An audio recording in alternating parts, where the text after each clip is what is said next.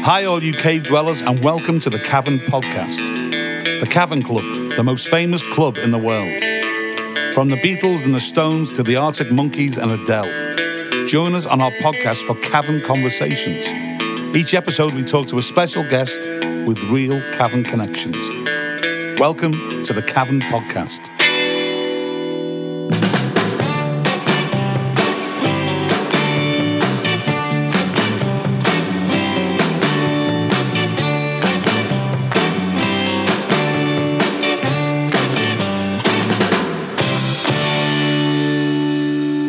Welcome to The Cavern Podcast. I'm your host, Jon Keats, and you are listening to Series 1, Episode 2.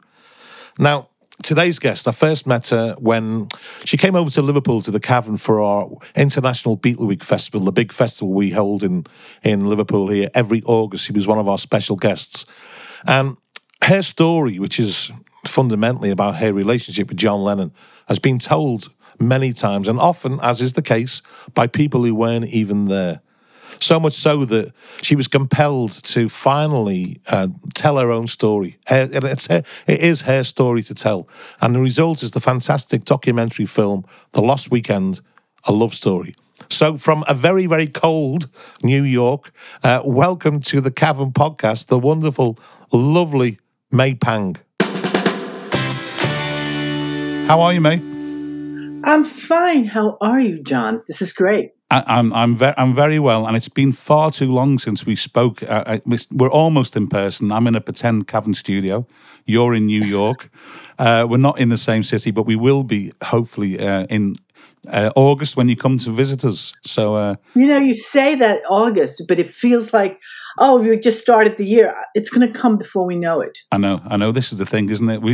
It'll be here before we know it, and then it'll be gone. It's such a busy week. I mean, I have to say, I first met you through International Beatle Week, our Beatle Festival, and you've been the Cavern Club many, many times. Because this series, we only invite, if there's criteria to this podcast, mate. This is important. People have to have a Cavern connection. So I will check and say, May, have you a Cavern connection? Oh, of course I have a Cavern connection. You've passed the first part of the audition. And the second one is, it's only people that we really like. So May Pang, May, it's lovely to see you. That's great. We need to get into this. Talking of Liverpool, because I'm in Liverpool, our office and our fake Cavern background here is in Matthew Street. When did you first come to Liverpool? Was it for one of our festivals or was it before that? Can you remember? I think I came to visit, but I wasn't invited yet because people still didn't realize I was a real person that was associated with John. I came about for a visit in 1985, I think. And I was sitting with Sam Leach, his sister-in-law, Vera Brown, and her husband, Gordon. So I have a picture somewhere. So, I had met Sam Leach in Florida. There was a Florida convention in Miami about 1983 or 84. Sam Leach was one of the early Beatle promoters for anyone who's not familiar with Sam, lovely guy. Yeah. So that's when it was. And I think in 85, I decided to come up for a visit to, because Vera said, come visit Liverpool. I have to tell you, it is, and I say this all the time to all my friends, Liverpool is one of my favorite cities in the whole world. And I love coming there and I love visiting the people and I have a great time. I mean, I really thought about, what if I had a place there? That's how close I wanted to be there. Okay, the big question which you get asked all the time, and I do apologise because it's what, but you can't not ask these questions, I think, with this story of yours. As a 22-year-old, when Yoko suggested that, you should be with John and you should be with John as a 22-year-old. Now, we've already established that, you've got confidence, but you were still, by your own admission, you were a young girl. I didn't want it. No. That was the whole thing. I said to her, it's like you and me right now, we're sitting and it's a table. And she's telling me this and I'm looking at, when she first said to me, John and I are not getting along. Like in your office, you would know something's always going on, but you don't say anything because, you're trying to stay out of it, right? And I said, "Oh, I'm sorry to hear." And I'm thinking, oh, why is she telling me this? You know, we all know it. It's so uncomfortable. There's so much tension in the house office. You know, it was just really, everybody felt it. And I remember her saying this, and I'm thinking, and then she goes, "Oh, you know, he's going to start seeing other people." And I'm thinking, oh, now what? We got more people involved in this lifestyle. And then all of a sudden, as she's saying this to me, and she's going, "Oh, by the way, I know you don't have a boyfriend." And I just went, "What? I don't want him. Don't look at me. I'm not interested." And she goes, "I know, but you'd be good for him." And I'm going, "No, I wouldn't. No, no, no, no." And then this went on for a little bit. She goes, "Oh, I think you should, and you will." And she gets up and she walks out the door. And I'm going, what just happened? I literally started crying because I had no idea what just took place. You know, she came in to tell me that they're not getting along, but now she wants me to be in the middle of this thing, and I don't want it. And I told her that, and she walks out. I mean, I later asked John, I said, "What happened on your side of, you know, when we finally got together?" I said, "Now you have to tell me what happened." And she said he was sleeping, he was waking up, and she comes in and she goes, "I fixed it for you." And she goes, "What did you fix?" And he goes, "So you can go out with May." And he just like went, "What the hell are you talking about?" She goes, "You know, you need to go out. Why don't you just go out with May?" And she goes, "How do you know I even like her?" He goes, "Oh, I know. I know you do." And that's all.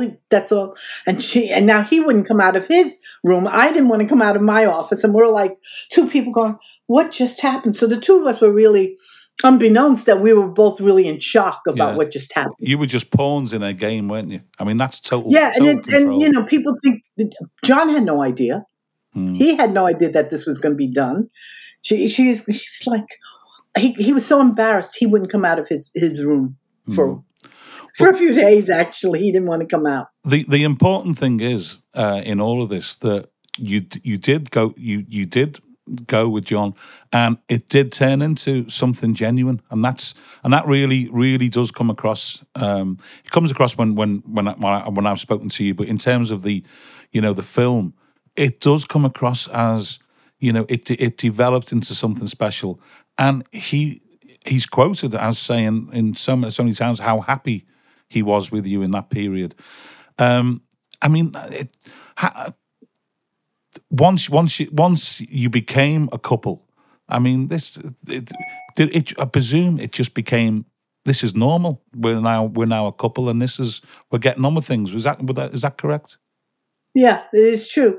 You know, I mean, I said to him, the reason I did certain work, you know, like I worked with him on the albums, was because that's what I did when I was working for them, and he didn't like a lot of people being around him. He wasn't that one where he says, "Oh, get me this, get me." So when we would be in the studio, he wanted to be sure it was only just me working with him in the studio and not some of the other people, because they didn't understand the music. And he used to enjoy it. We just used to banter all the time about who we listened to and all that stuff. So I did know that we had a good working relationship. Beyond that, I wasn't going to, you know, I had no idea. You know, in terms of a working relationship, you know, let's be honest, when Yoko first came on the scene with the Beatles, and Yoko would be sitting in the studio, and John's, you know, quoted as saying, "Well, it was just normal, you know, we did everything together. She was just sat there." But there was so much resentment at times towards Yoko being around. And I don't know if that's, you know, when you were in that situation and you're there and you're working and you are, you know, producing, you're organizing it. Was the same vibe there, or were you just you were just one of the guys? I was just one of the guys.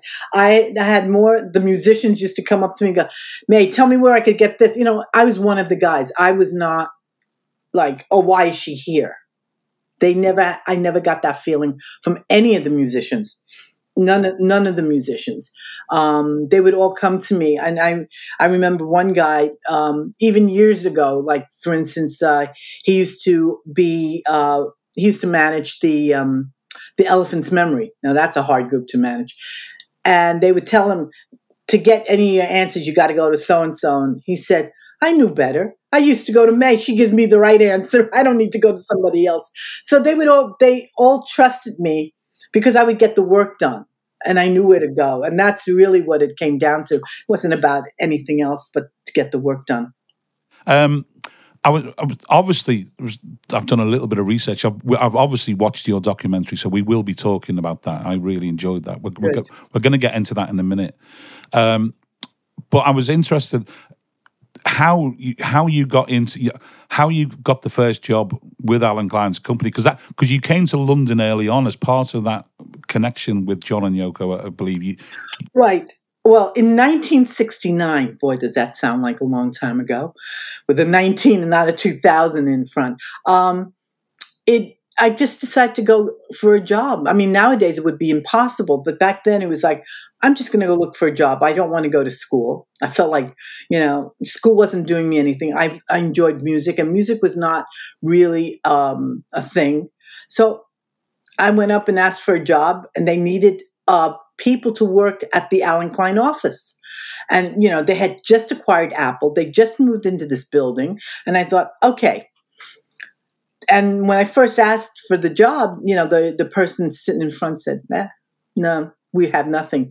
But at that moment, and I always say, angels are watching over me. And just at that very moment, both doors on either side of the receptionist's desk open, and all these people are filing out, coming into, and this woman goes, this girl's looking for a job. And this guy turns around and says, come back after lunch, I might have something. Unbelievable. What were the chances? I mean, if I had waited 30 seconds, if I'd left 30 seconds before, I would have missed this. Yeah, it's the sliding doors moment. Yeah. So I said, okay, here I am. And the other thing was, when I got there, we must not forget, there was one other band that Allen Klein managed at the time, the Rolling Stones. So I had both of those bands. They were in high gear. I mean, they were doing, they were getting ready for their concert, a disastrous one. The one that they were on was the one with the Altamont scenario, where the Hells Angels. But that office was hopping. So how? And I was in the. So I'm just gonna say you're 19, 20 at this point. Very, very 18. Okay, very, very brave just to turn up, and you knew it was Apple, you knew it was Allen Klein, and you knew who the clients were, and you knew that if you're going to go into the business, you're going to, you were going right to the top there. You must have had a lot of confidence and. We'd say balls, but I'm not going to say you'd have loads of balls, but you know what I mean? To do that. Oh, I do. But you know what it is? I thought about it, and the thought was, what did I have to lose? If they said no, we have nothing, which originally she said no. And I said, okay. I didn't lose anything. I was right where I was, at the bottom. Until something happened. Isn't it right that you you did a very, very Liverpudlian thing, a very Liverpool thing, where we would say you blagged it, and didn't they ask you if you could type or something? You said, oh, of course I can type. And could you type May Pang at that point? No, so I couldn't type. Couldn't do a lot of things because I took academic courses and not secretarial courses. And so I would go home and I said, well, I knew where the keys were. I just I would come in early. When they said, oh, I didn't realize the office started at 10. And I would come in too early. So I had to wait for somebody to get in to unlock the door. I would get to the desk and I would look at everything and I'm saying, okay. And I would start practicing before anybody would get in. And, I didn't want that to be the reason for them to fire me, that I couldn't type. So I was busy working. You want to do what you got to do. I totally agree with you. That's the only way to get on. Okay, yeah. So you're in the deep end. You're doing well. You're typing away. You've nailed that. And it's not long really before you started doing some work for. Was it Yoko initially, or was it John and Yoko initially? What it was is that. So you can get a feel for this. I'm going to give you a little thing that nobody realized and hadn't really picked up on it. I was there starting in September of 1969. Okay, just so you know, a little back history. 2 weeks later, I'm relieving the girl that's at the front desk for 15 minutes so she can go do her thing. I'm getting phone calls at the switchboard, and they said, "Oh, we're from whatever, DJ from whatever in Detroit." And I said, "Yes." They said, "We just heard that Paul McCartney is dead." And I went, "What are you talking about?" I said, "Never heard of such a thing." So I call into the office and said, "Hang on, I'm trying to get somebody else in the other departments to answer this call." They said, "No, you deal with it." And I said, "Me?" So I'm on the phone with this person. They said, "Can we tape you?" And I said, "I don't know about taping me." But they called, and they always said, there's always articles. They said, "We spoke to somebody at Apple." It actually was me. Right, I get you. And what a thing, what a position to be put in when you're not. So that was my first thing that ever happened to me there. And then in 1970, a few months later, Ringo was the first person to come in. Badfinger, Jackie Lomax all come in. George Harrison comes in with his tapes that, you know, he's doing All Things Must Pass. He comes in, and shortly thereafter, it's John and Yoko. Right. Okay. I mean, this is it's fair to say you landed yourself a pretty decent job. I think so. Yeah. I mean, you know, the pay was okay, but you know, at the time for secretary. Yeah, absolutely. So, but so you did. It was a film projects you did with Yoko, wasn't it? Initially, that's what. Well, it was both of them. Well, it was considered for both, but it was actually her idea. It was two films called, one was called Fly and the other one was called Up Your Legs Forever. And so they were trying to shoot it, get it done, edit, and then show it at the Avant-Garde Film Festival, all in a matter of like 3 weeks. Yeah.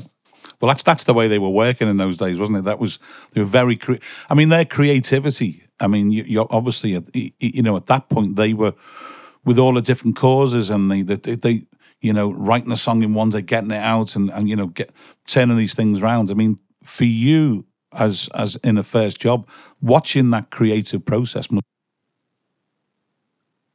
I was fascinated because to me, what, you know, I was sitting at home, going to school, hated it. A Catholic school, mind you. You know, I saw nothing but nuns for so long.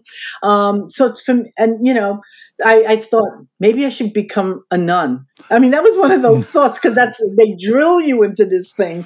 I was an altar boy for the Catholic Church as well, but I never considered being a priest. Oh well, you know who went to my church? Go on. And mind you, nobody else in the family was Catholic. It just happened that was the best school. This actor named James Cagney. Oh, really? Really? And when he died, that's where he went for his services, was at that church. He did not want the big church. He wanted a place where he really liked it, that he was an altar boy, and that was the church. I had no idea. That's crazy. It was amazing. That's crazy. James Cagney. Yeah, so all these little things that I find out now or happen to me, it's I always say the angels are watching over. This, I've got to say, I watched the documentary, which I really, really did enjoy. And you know, I wouldn't say that if I didn't mean it. And there was a lot of what I thought was there was a lot of clips from previous interviews you'd done in the like 80s. Looked like you very much looked like it was the 80s chat shows. Yes, it was. There's a lot of interviews you did there, and you brought your first. The book out, it was 80, I've got it written down, 1983. 83. Yeah, Loving John was the original title. Why did you feel, I think I know the answer, but why did you feel the need to do this documentary, which for anyone who doesn't know, it's called The Lost Weekend, A Love Story. Why did you feel the need to do it? Because over the years, you know, first off, my books are out of print.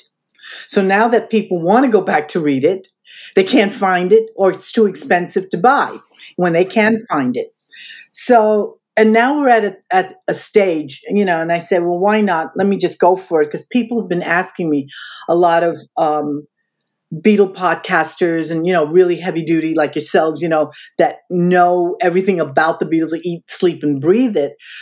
But they keep saying to me, he goes, you need to come back out, because our fans, the newer set and some of the people that didn't get a chance to get your book, they don't have a clue. And a lot of people really believe the line, and we have this, The Lost Weekend. And I've seen where fans have actually said, what is she talking about? What could she say? She only spent a weekend with John. So they had no idea what my history was about. So, and this is now at a time where it's a visual more than people reading books. It's because it's done. We're at that stage of the game of life where everybody is. It's what they can see, and I said it's time to do something, and people, the producers, directors, thought the same, and this is an independently made film. We had to raise the money, and so it's not like it's a studio made thing. So that we had more of it's really coming from me. I mean, I had people offering saying, "We'll give you money to help you make the film, but we want a say in it." And the producers in this really held true to me. I said I didn't want to see the movie being made on, every step of the way. I don't want to be that micromanaging as it was. It's very easy to fall into that. I said, if you need me for something and you're stuck, then let me know. Yeah, I mean, we'll do it. You obviously met the right people and people that you felt you could trust. And I think in that sort of when you're so close to the story, I think you probably did the right thing. I was going to say as well, I think that's very interesting what you say about the newer Beatle fans that have come on, because isn't that the strength of the Beatles, that here we are so many years after they formed, after they split, and we've recently had a new single came out, number one, and they are almost bigger now than they ever were as the Beatles, and young the next generation discovering them. So these stories, they need to be told, you're absolutely correct, need to be told in a way that they can access and understand these stories. And otherwise, I felt, May, it was your story to tell. Everyone tells a different one. I mean, even when I've told the story, I've put it out in print. Mm. They still come back, they read it, and the story's different. So I said, you know what? I've got to be the one to do this movie. It's got to be coming from me. They did a great job. And obviously, if there was anything that was not correct, they would come to me and I would say, or I had any objections, they would change. And basically, it was almost zero, except for some photos of my relatives that I said, I think you got that wrong. That's not my sister. That. But it was on that level. So I pulled out everything I could get my hands on. From my own, archives.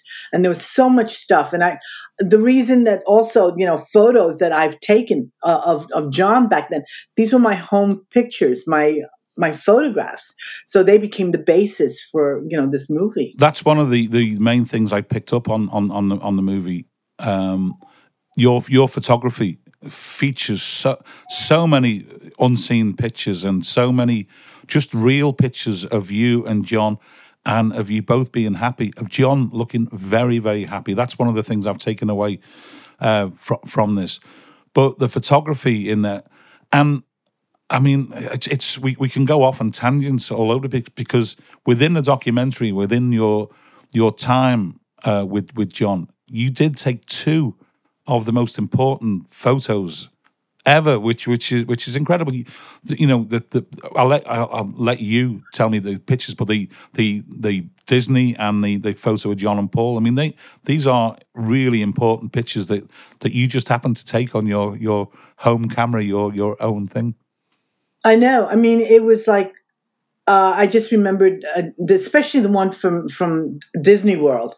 Here were the dissolution of the Beatles contract. I just remember all these papers coming in, a stack, because it's not just a piece of paper that says, oh, we end our relationship. They had so many assets. So, you're talking about all the publishing, all the film, all the, even the furniture, down to whatever it was. And, John started signing and he's going, come on, take some photos. And I'm going, do I really have to? And people would always say, don't you realize it was like how historic a moment? And I'm thinking, no, because it to me was like whatever was happening. It was whatever life was happening.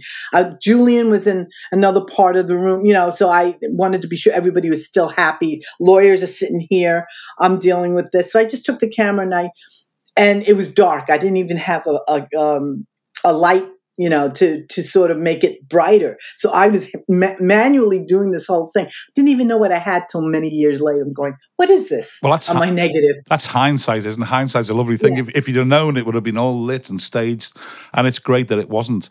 I mean, yeah. Just the context there. The other three Beatles had already signed the contract to end the Beatles, and you say in the documentary about how the stars didn't align. For John to sign them when he wanted to, and they came when you were in Disneyland. Disney World. They Disney World. They came over there. And think of it, the picture that I did catch, which again I always say about the, you know, I'm being watched.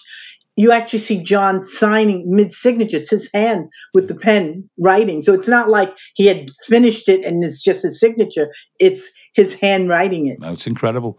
And I mean, yeah. We'll go back a little bit in a minute. But the other picture I was saying about the in that same period, which is when Paul and Linda turned up again. It was in L.A. I think it was, wasn't it? That was in L.A. That was in 1974 March. The end of March, and they came by. I think it was March 29th. Everything's like at the end of every month, and they happened to show up the night before at our first session for Harry Nilsson's Pussycats album, and we're listening to playback, and the door opens, and I'm facing the door, and I see Paul and Linda, and it's like, oh, it's Paul and Linda, and John's reading my lips. And he's going, Paul and Linda. And he turns and he goes, hey, you know, and that was it. It wasn't like, hey, what's going on? You know, no fanfare. It was like they just saw each other, and I just used a pun. Like yesterday, they just saw each other, you know, and it's, they came and he goes, oh, what's going on? He goes, listen to playback. Hang on, you know, and we're doing this, and then they're hanging around, and of course we do the jam, and someone put it out as a bootleg. Yeah. And then I love when the fans go, oh, it's terrible sound. It wasn't meant for public consumption, yeah. As I would say. Yeah, they complained. Oh, the quality was terrible. You could, yeah. But that was, I mean, I think Paul was on drums on that one as well. Oh. And Stevie Wonder. We lost three drummers that night. What happened was after the session, John takes his sessions very seriously. So here he's got this group. And it's very hard to control because, you know, you got Harry Nilsson, who's like the leader who likes to go out of his mind. And John's trying to be serious. So we get the first track down, which is the first track of the night was Subterranean Homesick Blues. Right? Okay. So that was the first track recorded. And so the three drummers, Ringo, Keith Moon, and Jim Kellner. They go home. They're gone. They don't even want to stay. They leave. So and by the time Paul and some other musicians, and by the time Paul and Linda walk in, half the crew's gone. So now everybody's scrambling. So they go, we're going to jam. We'll just do some jam. And then Paul just gets up behind the drums. And apparently it was Ringo's drum set that he got behind, and Ringo's a bit upset because the next day he found his snare drum broken. Oh, really? That's fantastic, isn't it? But he didn't like it for years, and he still talks about it, and it still stings. Oh, I bet it does. But that's incredible. I mean, they not seen each other? John and Paul not seen each other since the split at that point. Was that the first time? That was the first time. Yeah, that's crazy, isn't it? And they just at least what, about 5 years at that point? 3, 4 years. Yeah, would have been. Yeah, it had to be because we saw George in 70. I remember seeing George in 71. I don't know when Paul, but it had to be at least 3. Yeah. 3 to 4, maybe 5. I just don't know, but it's been a while. That was them. But isn't that a typical male thing? It's a very Liverpudlian thing where, you know, you haven't seen someone for years, and there's maybe been a little bit of animosity, you know, a few arguments to say the least, and then they hook up and go, Yeah, you're right, yeah. Do you want a drink? Yeah, okay, that's fine. That's such a male thing to do. Let's go back a little bit to the beginning of The Lost Weekend, the 18 or so months that you and John were together.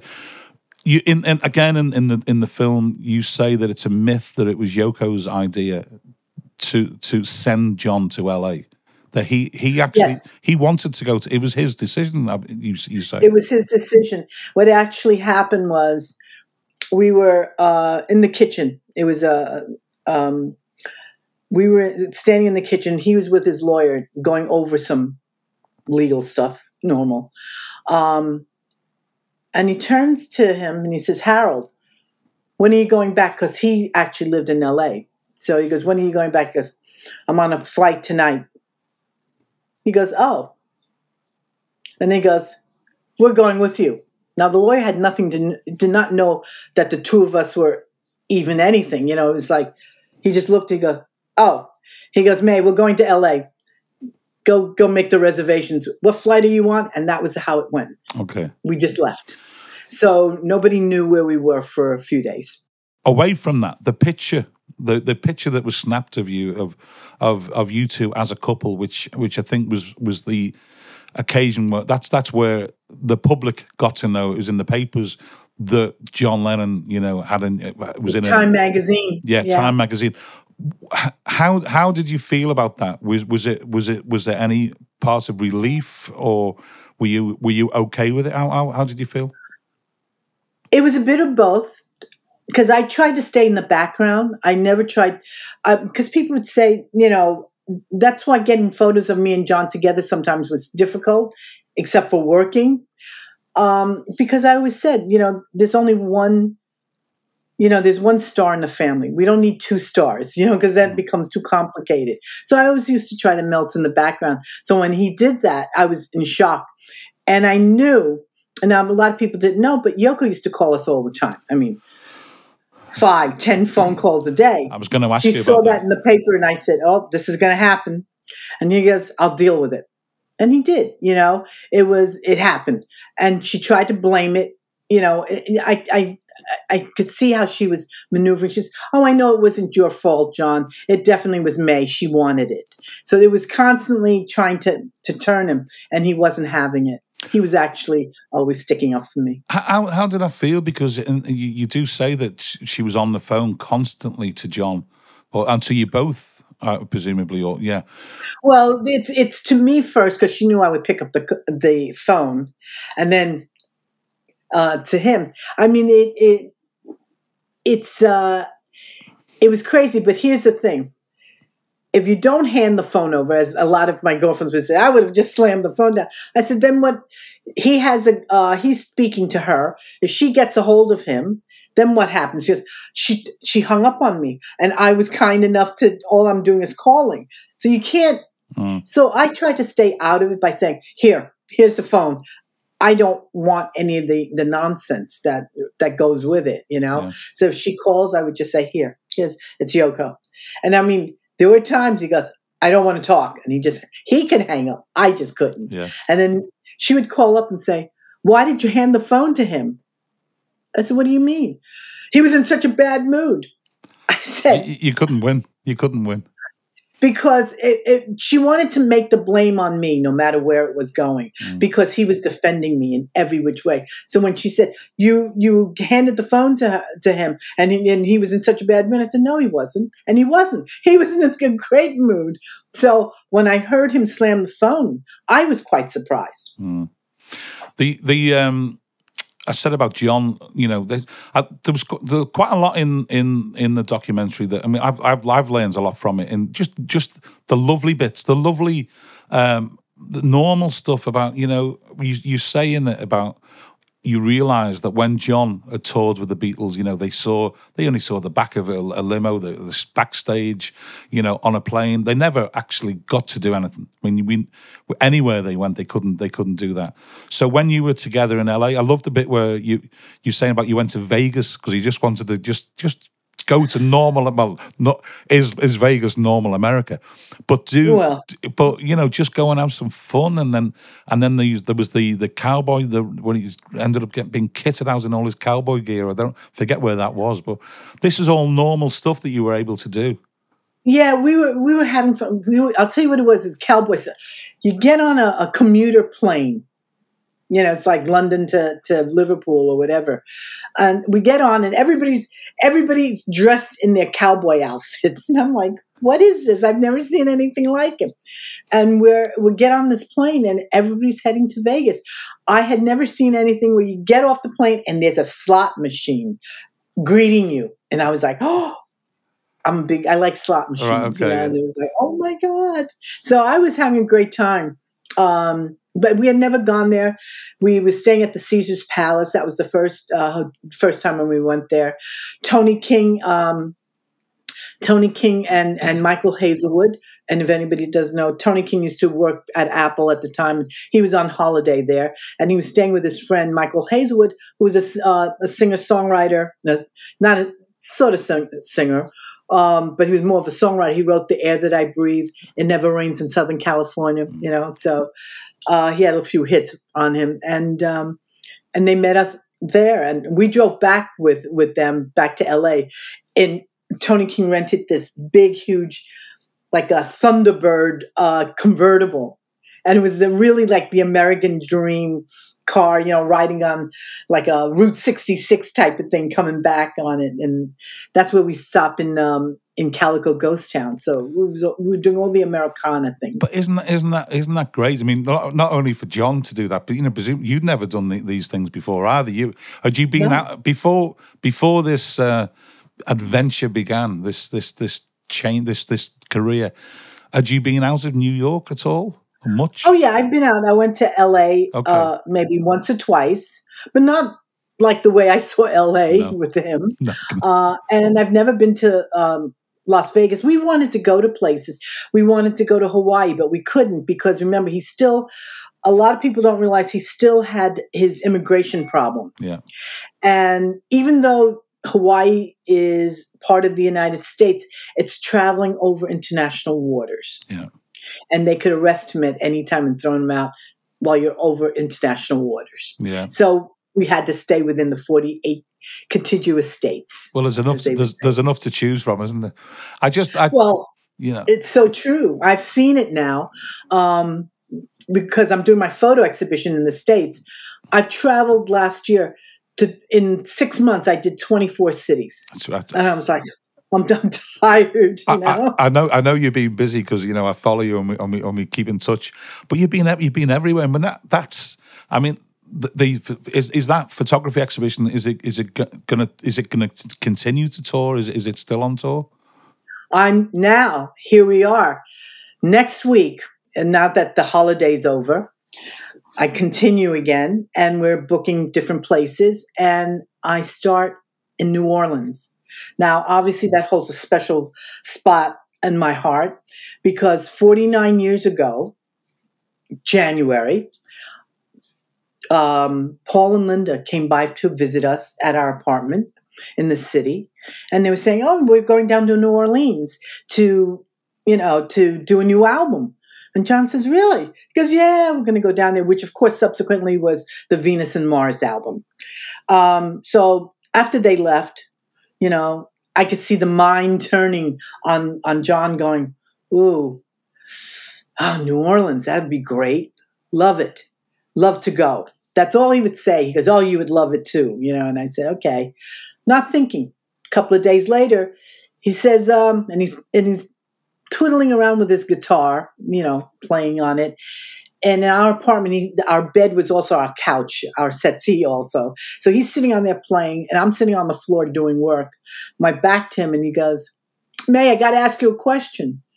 I said, what? And, you know, and I'm still working. And he goes, what do you think if I wrote with Paul again? And I mean, I stopped, and it was like The Exorcist. The head spun around. I said, I think it'd be so great. And he goes, well, why? I said, you know, you two solo are really good songwriters, singer-songwriters. But when the two of you get together, it's an you know, you can't be beat. The team can't be beat. He said, no, you're right. You know, and he does that. And I knew that that was a time that he really would go, okay, maybe I could write with Paul. This is after the signing of the breakup of the Beatles. So now they were free to do this. So we were wanting to go down to New Orleans. And of course, it never happened because obviously his last words to me were at the end of the month, and it was like February 1st. And he goes, we're going to go down to New Orleans, make the plans when I come back. And he was visiting Yoko because she had a great method to help him quit smoking. So I said, okay. But he never came back, and those plans were squashed. So that's what it was. So years later, let's move it forward. I'm married. This is like 1989, and I see Paul and Linda, and I said, and I'm married to Tony Visconti. And I said to I think I am, or somewhere around that time period. And I said, I told Linda, I said, we were about to come down to New Orleans. And she said, and I never got a chance to tell you, but John and I really thought about it. It would have been great. And she says, why don't you tell Paul? I said, no, you could tell Paul. And she said, no, I want you to tell Paul. I said, no, and I'm arguing with her. And she dragged me and she brought me over to Paul. She goes, she has something to tell you. And as I told him, I said, we were planning on coming down to New Orleans. And Paul, being Paul, he said, sure. What proof did I have that what we were going to do was real for years later, So I told him, he goes, oh, thank you for telling me. Okay. Didn't say anything. A year later, it's like 1990, I think it was, when he came to New York to do his Buddy Holly party in New York for the first time, I get a call. And they said, oh, Paul and Linda would like for you to come to the party. I said, when is it? They said, tonight. I said, well, okay. So we go down, and I see them coming through the door. Place is packed. And they see it. They see me and Tony. And he comes over to us as he makes his way through the crowd. And he says, Linda, did you tell him? Because how can I tell them with you? Trying to break through the crowd. And I said, tell me what? They go, well, you know how Derek Taylor is. He always has cards. He's always selling his stuff. He goes, got one of his postcards. And it was one that John had sent him that said, thinking of visiting the Max in New Orleans. No. Okay. Yeah. So I mean, a needle in a haystack. That's all I'm going to say. That's it. The angels were watching over again. Isn't that amazing? So Paul and Linda, but... knew that you were intended to go there, and what could have been if they'd have written again together. What could have is exactly it. There's an interview. I think it's featured in the documentary as well, with John saying about his, as the $1 million question, will the Beatles ever get back together? And he had started, he was open to all those collaborations, and that was all during my time. Absolutely, yeah. I wanted him to be with his brothers. Yeah, and I needed him to mend fences. Well, there were a lot of fences. Well, that brings me perfectly to one of the other main themes, not only in the documentary, but in which I'm aware of, but it really hit home, I think, in the documentary, about your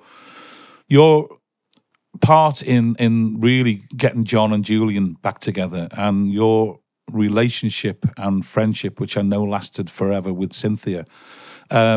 That really comes across that you were instrumental in. And was it the trip to Disney? Was that the first time that Julian?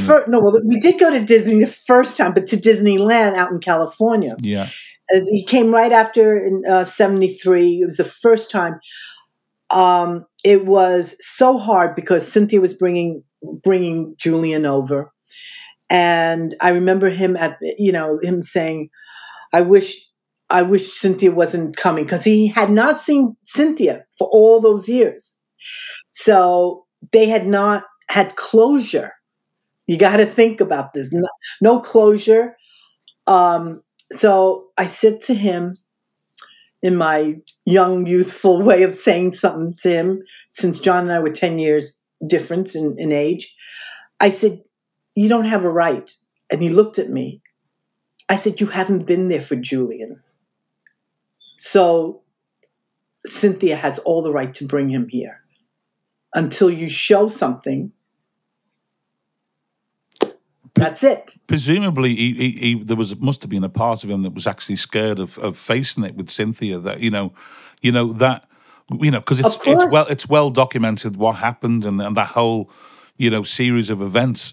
That's he's being forced to face up to it, isn't he? And I was putting that right in his path. Yeah. But I turned around. I also said to him, "You won't walk this alone. I will help you out." Well, you did. You did. So he felt a little bit better. They got off the plane. I mean, he was pacing like a cat. It's like going in circles, and he's smoking away.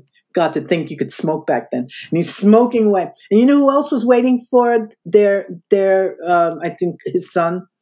It was Chad Stewart. Okay. Chad and Jeremy. Oh, okay. As in Chad and Jeremy. Okay, yeah. He was waiting, and he was at the airport, and the two of them started, talking. So could you imagine? So I'm sitting there going, This is too insane. But when the door opened and he could see Julian, Julian just leapt into his arms. It was wonderful. Yeah. And John, being polite, we picked him up in this limo and we took him to the hotel, and it was just all bright lights, and Julian hadn't seen all this. It was great. It was good. And so I managed to, the first few days, until John said, can I have time alone with Julian? Could we just do things along with him without Cynthia always being there? Which was right, because the first few days I had her to acclimate her into the situation. Yeah. And now it was time for him to have some time with Julian alone. Which was quite right. In any situation, he's got to feel, everybody's got to feel comfortable.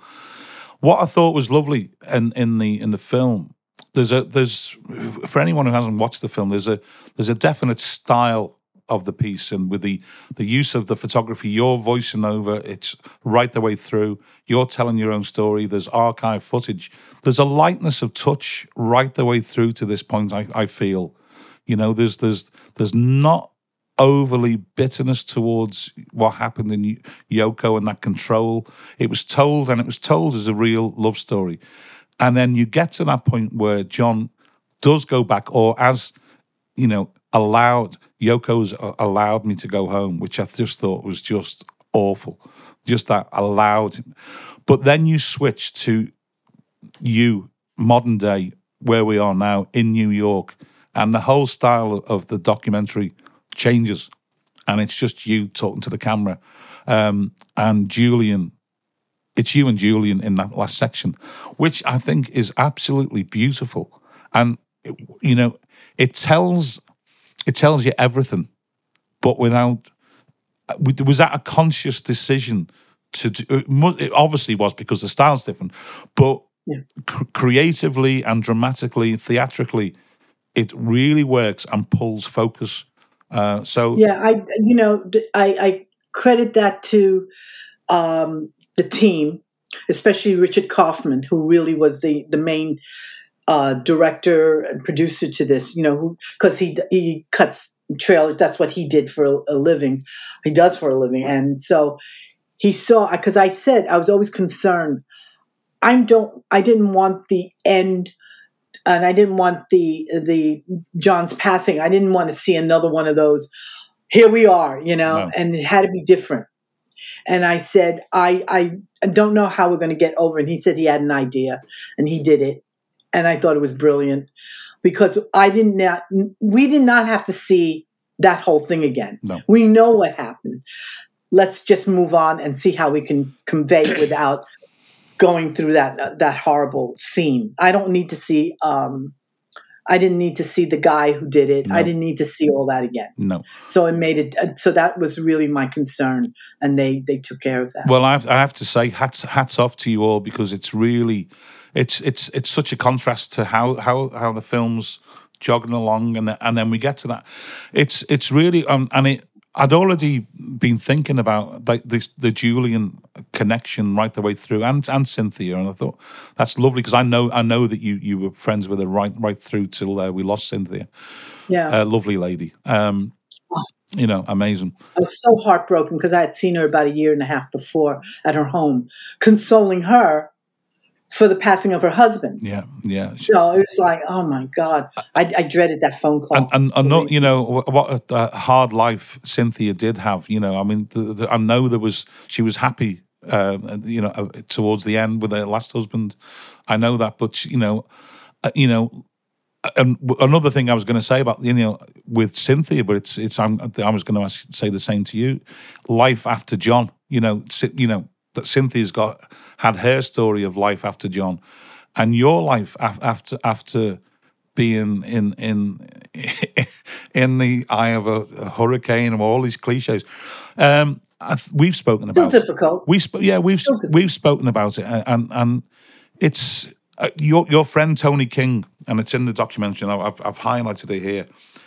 This is a quote from Tony, who said, her whole life was turned around as a result of this experience. And from talking to you and from watching the film and knowing everything, that pretty much sums it up. Would you agree? Absolutely. I mean, I took every day as it came. I did everything. It was at the moment. It wasn't like, it wasn't premeditated for anything. So, I mean, you wake up in the morning and then all of a sudden you get a knock on the door and it's, it's David Bowie at the bottom of the steps or those are things that happen on a daily basis. Mick Jagger was one of our constant visitors every time he was in New York, and they sit on the bed and they start talking all sorts of stuff, you know, like little boys.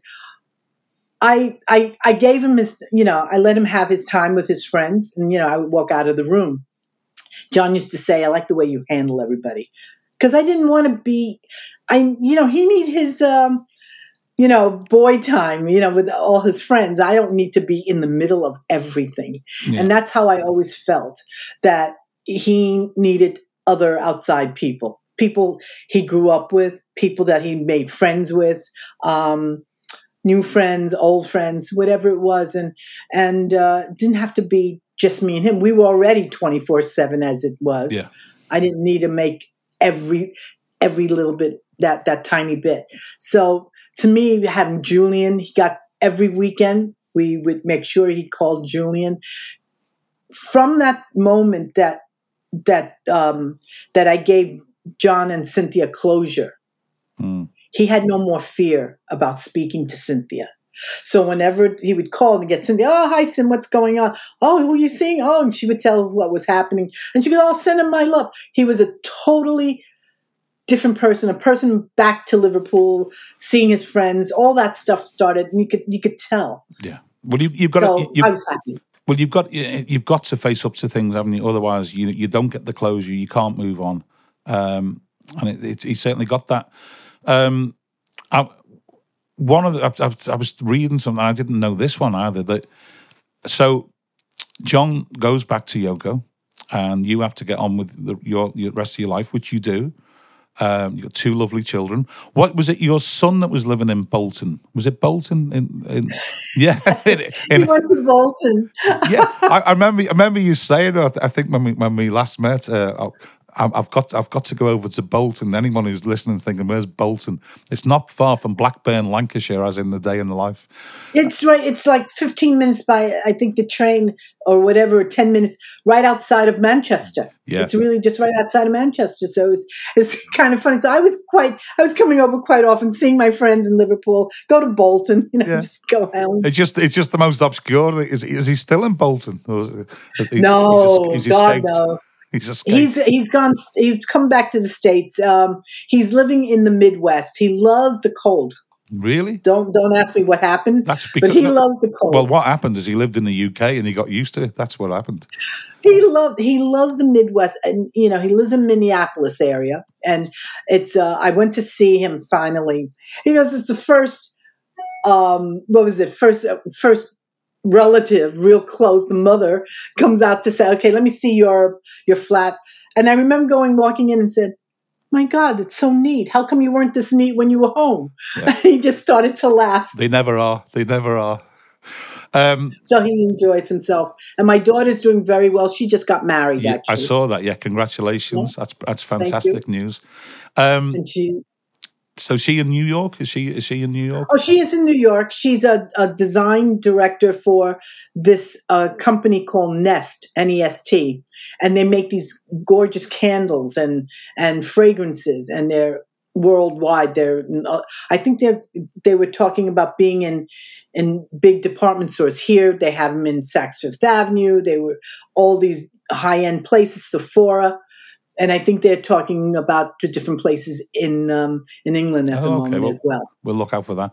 There was one thing I didn't know about you bumping into Yoko accidentally in Reykjavik, which I didn't know because it was October the 9th because it was to do with the Peace Tower. Presumably. No, it hadn't happened yet. Oh, this was the first trip. Okay. Very first trip, and it was involving the songwriting contest. Okay, they had a song, right?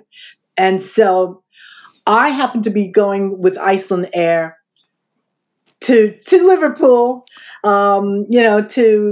With guests. I was the guest there, and people could talk to me, but because it was Iceland Air, you had to stop in Reykjavik, which I loved. I said, perfect. Another city I love to Reykjavik, Iceland. All right. Get off the plane, get checked in, and the person who organized it said, Yoko's in this hotel. And I went, oh, okay. Haven't seen her in years. So I wrote her a note and I just said, hi, it's May. I happen to be in the same hotel. Wishing you luck, whatever it may be. And I'm staying here. Just passed on, heard nothing. And so the next morning, we were on a plane to leave for Liverpool, to actually go to Manchester, then Liverpool. And I remember going into the restaurant and tons of press, tons of, everybody from both sides, the party that the people on our plane and the people that were, with her. Walked in, and there was this table, and I took my girlfriend with me. There's this table with all the food. We get all the food. Sitting down, and I'm sitting opposite of my girlfriend, and it's like a banquet, to all straight across. And she sits, and I'm facing her, and she goes, oh, God, she just asked me. I said, who just asked you? What are you talking about? And she goes, she just asked me what I should have for breakfast. I said, who? She goes, Yoko. And I said, oh. So I turned over and I looked and I went, I see her. And I said, well, I took a deep breath and I said, I guess I better get up and say something. Okay. And I did. I walked over and you could hear a pin drop in that restaurant. Oh, I can imagine. All of a sudden, it just went quiet. 2 rooms and it went dead quiet. So I just remember I went, Yoko, and I'm Yoko. I go, Yoko. She goes, Yoko. Yoko. No. I mean, by the 3rd time she had to look up. There was no other place to look. You've done this, right? Yeah. So she looks up and she goes, I said, hi, it's May. And she goes, and I said, I just wanted to come over and say hello and wish you well on your project. She goes, thank you. Mind you, she had a woman holding her food on one side of her, and she had an assistant on the other, like with her arms stretched out, like thinking I may jump over the table or something. And I'm like, and I said, okay, that was it. Said, thank you. I turned around, I walked back, and I sat down. I said, I did my bit, right? Sat down, start to eat, and I see out of the corner of my eye, I see Yoko wandering again. She's wandering around the tables, and I said, okay. I said to myself, she's looking for me. And sure enough, she stood off to the side and she starts doing this. And I'm going. And I start looking over my shoulder to be sure. There's nobody else. I knew it was for me. And I went, my girlfriend says, who are you waving to? I said, Yoko, under my breath. I wouldn't get up again. No. I said, that's it. Yeah. Yeah. She was like, hi, how are you? She's mouthing this whole thing. Why the sudden? Because the first time didn't look so hot. Yeah. I would say take two. You know, she was very distant and I was just being friendly. And but it's now it was, it's interesting, isn't it, that she felt the need to turn on the PR and turn it all around, and you know, it's with all the press sitting there, she had to do something. Yeah. Oh, well, it all comes back. She did her best Paul McCartney and put her PR head on and said, that's the one. Listen, you know what? I could talk to you for hours, but I did say to you, we'd be chatting for about an hour. You know what I love about this conversation? We started talking about Liverpool.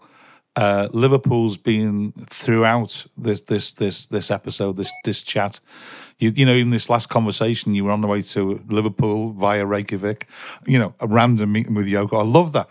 I just can't wait to welcome you back for our International Beatle Week Festival in August, mate. It's going to be great. We're going to show the documentary. And we're gonna do a Q&A or an interview. I might even try and do that myself, and we can have another chat. And we'll do that for all the Beatle fans in August. Absolutely, I look forward to it. We'll talk about the schedule. There is a possibility. Go on. Don't know yet. Go on. I might. Maybe bringing over a couple of, maybe the exhibition might come over at the same time. Okay, well, we'll talk about that. We'll because I was thinking when I said to you before, is it carrying on tour? I thought if it would be great if we could have an element of the photographs and that exhibition. Well, Scott, my partner in this, okay. has been checking things out. As they say in showbiz circles, May, you get your people to talk to my people. In that case, my people is me. It's only me. But we'll talk about that. Hopefully, it would be enough to have you here anyway. But the fact that we're finally going to get to show all our International Beatle Week fans who haven't seen it yet, your documentary will be great. We'll have a chat. We'll have a couple of drinks at the bar. You'll meet up with all your old friends. Frida, Frida Kelly, former Beatles fan club secretary. I was speaking to Frida yesterday. She's in good health. She said she spoke to you the other day. I'm so glad. Yeah, no, she's doing really well. She's wonderful. So you two lunatics will be reunited in August. And we look forward to it. Okay, so before we do wrap up, May, and say goodbye, we're asking all of our guests on Series 1 of the Cavern Podcast to choose 3 songs by a Liverpool artist. They have 3 favourite songs by Liverpool. This is so we're going to compile a Cavern Podcast playlist for Spotify. So we have asked you in advance, and have you made your choice? Well, yes. It's very hard because there was so many that I really loved. And, you know, obviously Jerry and the Pacemakers, you know, Don't Let the Sun Catch You Crying. That is in straight out. I mean, I'm not the judge and jury on this, but that is my favourite Jerry and the Pacemakers song. And Jerry wrote that. That's one that Jerry... What a beautiful song. What a beautiful... It is a gorgeous song. The second one, and you know... it was a toss-up between 2 people. One was Billy J. Kramer, and you know, "Bad to Me," but of course, which is written by the Beatles. Yeah. But the other one was I was on the road in the Midwest, and I hear Freddie and the Dreamers. Okay, there's a bit. Carry on. There might be a bit of controversy here, but carry on. The song that I heard, "I'm Telling You Now." I think it was the... I'm telling you now. You had the funny dance as well. Yes, and that was the other one that was in my head. And then and then the third person for me was Cilla Black. Okay. Cilla's... You're My World. That's a great song. So you're definitely going with Cilla Black, You're My World. And number 2, you'd like to go with Freddie and the Dreamers, I'm Telling You Now.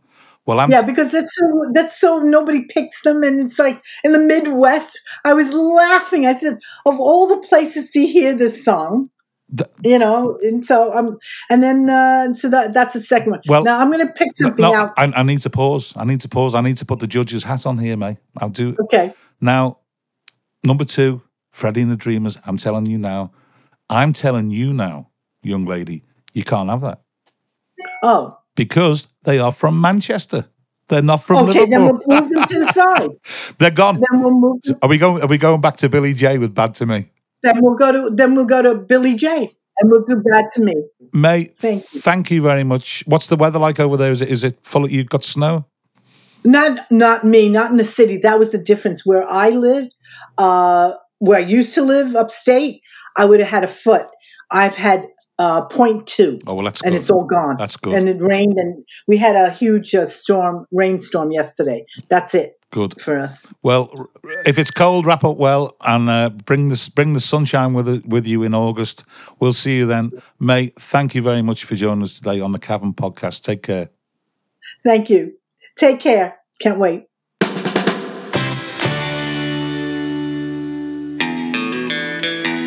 Thanks for listening to this episode of the Cavern Podcast, and we hope you enjoyed it. Remember, we can't do this without you, the audience.